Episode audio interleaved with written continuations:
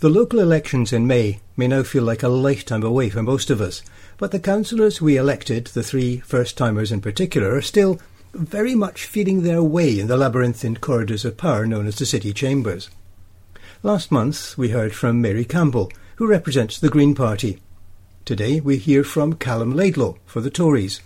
He freely admits that the last six months have involved a steep learning curve as he came to grips with the sometimes arcane processes of the council dealing both with the council officials and the curious procedures in the council chamber itself. I spoke to him on Friday, a day after a full council meeting, and he told me that the number of first timers, like himself, offered up a chance to think about those processes and whether the time had come for change. What's been quite good is there's a lot of us newbies across all the parties, and I think that brings, hopefully, fresh thinking, a degree of questioning as to why certain things are the way they are, it's been quite exciting. I think people are finding their feet. The debate is hopefully getting a little better. As an opposition councillor, we're holding the administration to account where we need to, but also we're working with the other groups as and when we need to as well. And people have seen that yesterday. We, with the Greens and the Liberals, defeated the administration on, on a certain point, and then in Portobello itself, I put forward a motion that had the support of all the other parties, um, and that was very reassuring and, and good to know that there is consensus where consensus needs to be. Right, we'll come back to that in a moment. But just thinking about your new role, is it different to what you expected? Because when we first met mm. at the online hustings, you all seem to have sort of expectations of what the council could do.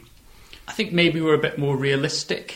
yeah. Not yet a cynic, but maybe, maybe realistic the council, as as everyone knows, is under a huge amount of strain from resources. It's been through a period of transformation, and that's had had positives and negatives. And I think we're only just finding out where experience lies, where things can be changed quickly, and where things perhaps will need to take a bit more time.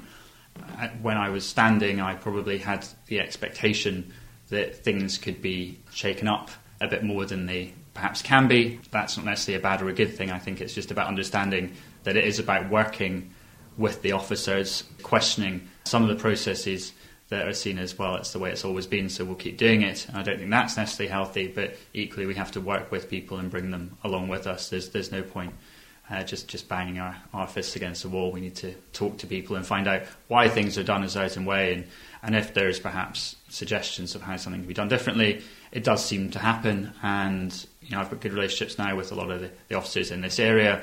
It's all the things that, I, that people write to me about. And I'm still meeting new people and finding out new things. I think that will take further months. Does it help then, being a councillor for Portobello, that there is actually a strong sense of community here?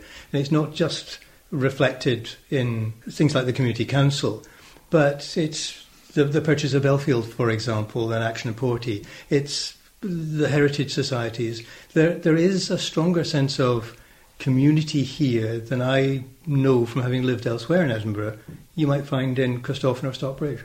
Definitely. It's a unique community. It's uh, Everybody thinks of Portobello is a town in itself, it's not just a suburb. The organisations you've referred to, the Amenity Society, the heritage bodies, the Community Council are remarkably organised and well informed, I think possibly more so than, than some of their counterparts in other areas of, of the city people here are a combination of being very proud of where Portobello has come from and, and the, the, heritage of the, the area, but also quite realistic at the fact that it is a changing area. There does need to be a degree of new development, but people want to get involved in what that looks like. People don't sit back, they want to, to have their voice heard. That development is really at the forefront of a lot of people's thoughts at the moment because there's the prospect of an influx of new people into new build, particularly at the western end of Portobello, near where Aldi already is. And it, it's something that came up when I was speaking to people when I was standing during the campaign, obviously more so since I've been elected. And what I put forward at full council yesterday was this plan for a, what we call a placemaking exercise. For just, uh, just could you yeah. explain what on yeah. earth that is? Of course. It's a process that has been developed by the Scottish Government been designed for local authority planning departments to really get communities' thoughts and views and understanding through a, a formalised process of consultation as to where they want a particular area in their community to be from the perspective of, of future development. It's been designed for areas where there is a lot of potential growth, or there has been a lot of change. Uh, so I'm suggesting it for northwest Portobello. As you say, the western end of Portobello is an area that you know, a lot of the industrial land is now being turned into housing. It's got the new supermarket. There is the sale of, of the West Bank site. There's going to be nearly 800, 900 new homes possibly in the next couple of years. And that's going to be a huge change, a huge pressure on infrastructure. And I think the council so far has approached each development in a slightly piecemeal way. And this, this placemaking exercise is designed to pull it all together and to say to the community, what do you want to see? You know, you understand this place, you live here you should have a say before we, we go out and decide on, on what developments get planning and what those developers are allowed to build. Well, certainly in, in, terms of one particular area, it would be much better to have at least housing than a derelict and industrial site where Standard Life used to be. Baileyfield South is a controversial development because of its, its size and scale. But equally, I, I would agree that it's, still preferable to have residential development on that site rather than what we have now in a disused industrial estate. But I do understand the concerns that people in the conservation area have about their views, particularly people in the Adelphis, about being overlooked, and also the, the impact it will have on, on traffic, on parking, on Towerbank Primary. It's likely to be sort of small families, young families moving into those houses. So I think we need to be thinking about that development and its relationship with the other new developments we've already had near the prom and potentially the redevelopment of, of West Bank and Tumbles. I mean, that's likely to it's going to be redeveloped, and the question now is what should that redevelopment look like? Well, after all, that has been perhaps one of the most controversial development projects, certainly in the last couple of years, because there's a belief within the community that the consultation. I've spoken to council officials, I've spoken to former councillors who say, oh, we, we consulted. But you speak to others who say, yeah, it was tucked away in the small print. I don't think it was a best practice example of involving the community. I mean, I wasn't I wasn't a member of the council at that point, so I don't think rules were broken, but I certainly don't think it was um, the community council had to put in a formal participation request to get the level of consultation. It wasn't something the council offered; it was something that it had to do using Scottish government legislation. So. I would like to think that in the future the council will realise that certainly in areas like Portobello, conflict is a lot more resource intensive and expensive than consensus, which can take a bit longer, but actually will get a better result. Uh, the council owns that land. The receipt of that land will, will fund, in part, Meadowbank, which I think will be a fantastic facility for people across the city, but particularly in the east.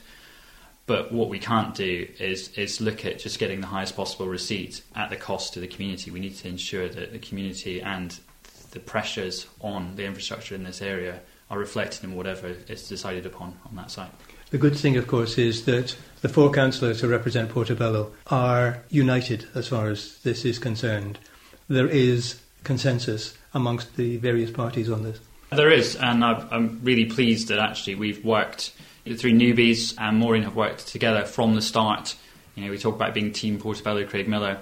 And Maureen said it in response to my motion yesterday in council that on 80 90% of local issues, we will agree. We might have slightly different perspectives on how we get to whatever the result is, but there does tend to be agreement, and I think we get a lot more done. And certainly looking at other wards in the city where there isn't that relationship, we get a lot more done acting as for and putting that, that pressure as for to council officials, to, to whatever party where we need to get something done, than if we all try and, and try and do things independently or differently. How do you feel that actually came about? Because, you know, as you say, there are three newbies and one who's been here for 20 years plus, you wouldn't have thought necessarily there was an obvious synergy. I don't know, I guess we're lucky. I think Maureen's enthusiasm has been helpful and infectious to a degree, and I think we all bring different skills and experience to the table. Mary's obviously been on the community council. I've lived and worked in different cities and, and travelled a lot to Europe, so I see a lot of other other things that are going on. And Kate's got her experience working for an MP, so I think actually we we have different perspectives and bring different views, but when it comes to you know sustainable development, making sure that you know that planning reflects community wishes, improving things like the promenade. I mean, a lot of it's going to sound like common sense, but we're we're very much aligned on that. So we are working together quite effectively. So looking forward, what are your hopes? I won't say your expectations. What are your hopes? For, for the city, or mm. for the community, or for both? For both. For both. Starting with the community. I, th- I think Portobello and Craigmillar as a ward possibly needs to be better connected. I'm sometimes surprised when I speak to people in the, in the Craigmillar area who, who very rarely go to Portobello. Part of that's transport infrastructure, part of it's just trying to make things more open and accessible. I think Portobello itself, we've talked about it a lot, is an area that's changing rapidly. There's a lot of new people moving in, there's a lot of development, it's becoming very desirable, it's becoming quite expensive. And I hope that the feel that this community has isn't lost. We need to think about planning and development infrastructure in a way that the city has done quite effectively in the city centre. You know, the, the new town, for example, as a World Heritage Site, has there's certain precautions and ways of doing things that I think are equally applicable to heritage areas like Portobello. And I'd like to see that happen. And across the city, I think I'd like to see the council be a leader in all sorts of things. You know, in ed- education, for example, people might have seen I've been championing the use of this um, telepresence robot for children who are unable to attend class, who might might be ill, either long term conditions or, or short term. We need to be, as a council, more innovative, you know, more business friendly, thinking about solutions when it comes to transport, electric vehicles, something I've asked about as well. I'd just like to see you know us really acting like a capital city, and I think hopefully, obviously, I'm I'm in opposition. I think be better if if I was in administration, but hopefully the council as a whole can work together to to achieve that because everybody wants Edinburgh to be an even greater city than it already is. Well, we will watch carefully what happens and watch also how you and the other three councillors for this area manage to continue your relationship to ensure that the, the people of Portobello are well represented up at City Chambers. Callum, thank you very much indeed. Thank you.